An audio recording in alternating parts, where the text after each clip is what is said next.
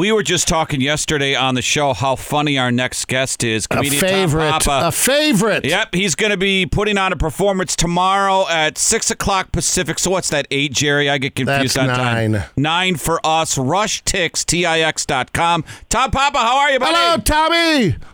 I'm doing well. I'm doing well. How are you guys doing there? Good and good. Hey, so with this streaming, uh, we've done during this pandemic, we've interviewed other comedians, and they do a like a live stream, and people pay to watch. But you are on stage in front of a live audience, which is different than the other ones.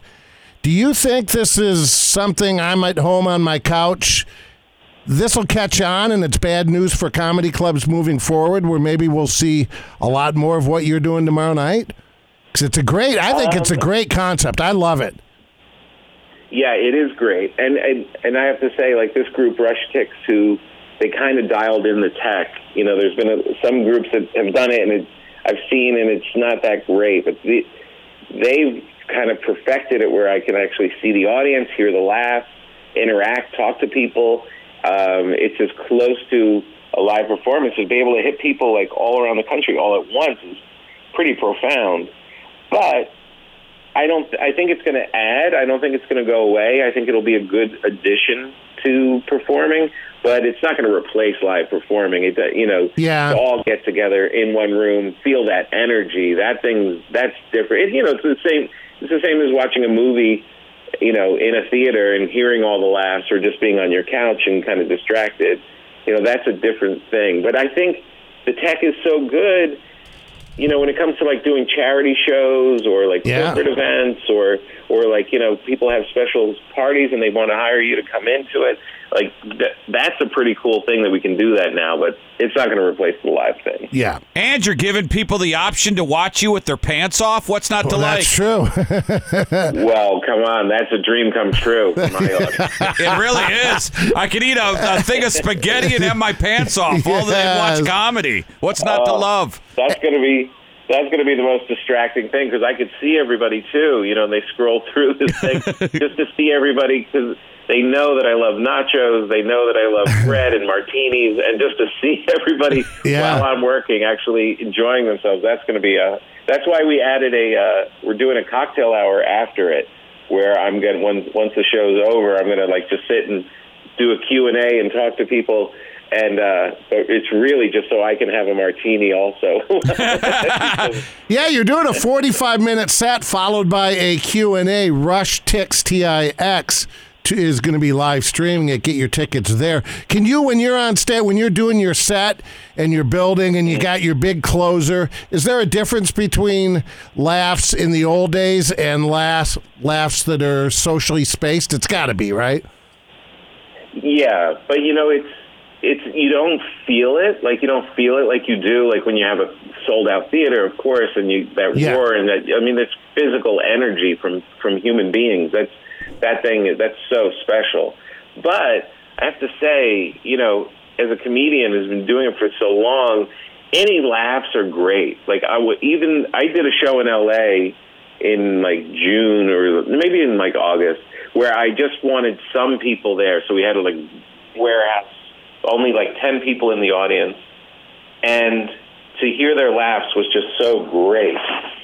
And even though it was only 10 people, you were happy with just that at that oh. point. Oh, and Yeah. you know what, what what what I was telling my comedian friends when I was asking them to do the show, I was like, we've played more shows in front of ten people than we have in front of a thousand people. Our whole career is playing in front of five people on our way up, doing late night sets, and we loved it. So what's the difference? I mean, anybody laughing is enough for us. We're we're addicted to it. so if you got 10 people, six, if six like you, you're kind of killing. Four, kinda, it was a rough night. I only had, you know, I did, four, four weren't on board. One's a heckler. So now you're down to nine. yeah, I'll take it. I'll take it. After this after this year, I'll take it. Yeah. Yeah. Hey, uh, what was the one you did in Cleveland? Your stand-up special was that the uh, that's the dream or doing great? Human What- Mule. Okay, okay. That one was Human Human Mule. I did it at the uh, at the Hanna Theater in Cleveland. All right, because I was watching two. I you know the last week I knew you were coming on, so I watched the one in I don't know the names. The one in 2012 and 2016, and I'm watching them going. You know what? The majority of your material still holds up, and I know your goal is when you put out a special or you're doing Saturday as new material. But when you do a live audience, knowing that you have classic bits that still hold up, do you just do new stuff or do you throw in the funny classic? Timeless stuff. Got to play the hits.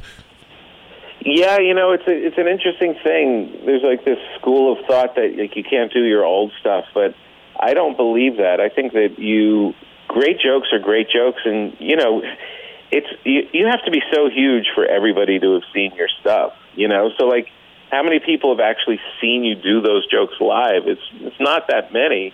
So I try and keep it free. I'm always you know pushing and doing new stuff, of course, because it more relevant and it keeps everything alive.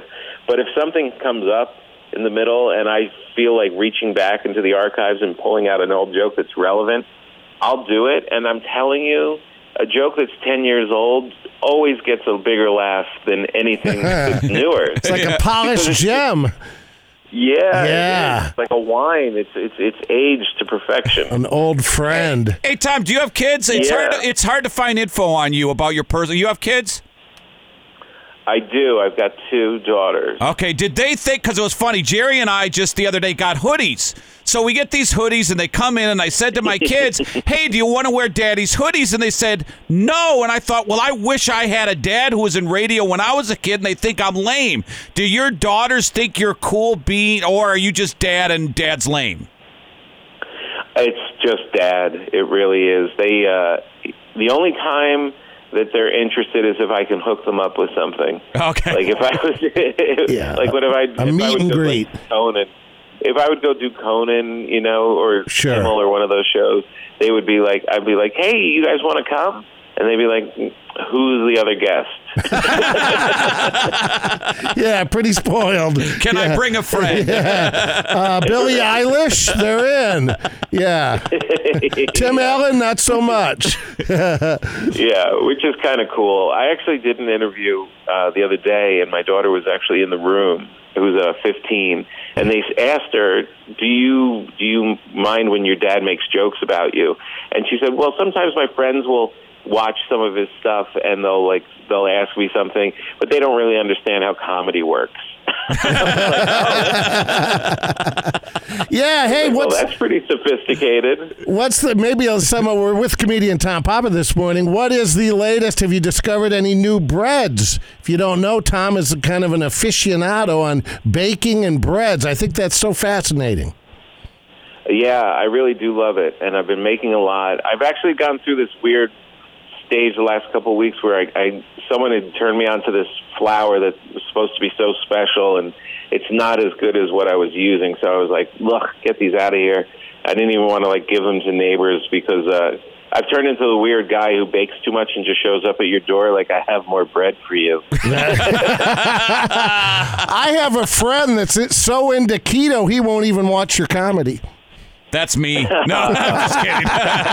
I, I'm doing keto and I lost a lot of weight, but you really do miss like the bread. I miss bread. I would just like Well, and the keto and the keto bread. Tom sucks. Keto bread sucks. Yeah, I know. I under I, look. I admire the the losing the weight and really dialing it in. I think that's great.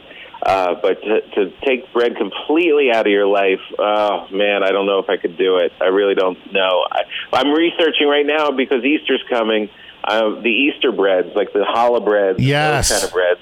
Yeah, that's what I'm. Uh, that's what I'm messing around with now. All right, comedian Tom Papa tomorrow night, Saturday night at nine. Uh, RushTixTix.com. We'll be streaming it. Get your tickets there. Hey, thank you, Tom. We'll do it again here soon, hopefully. You guys are the best. Take All right, care take care. Bye bye.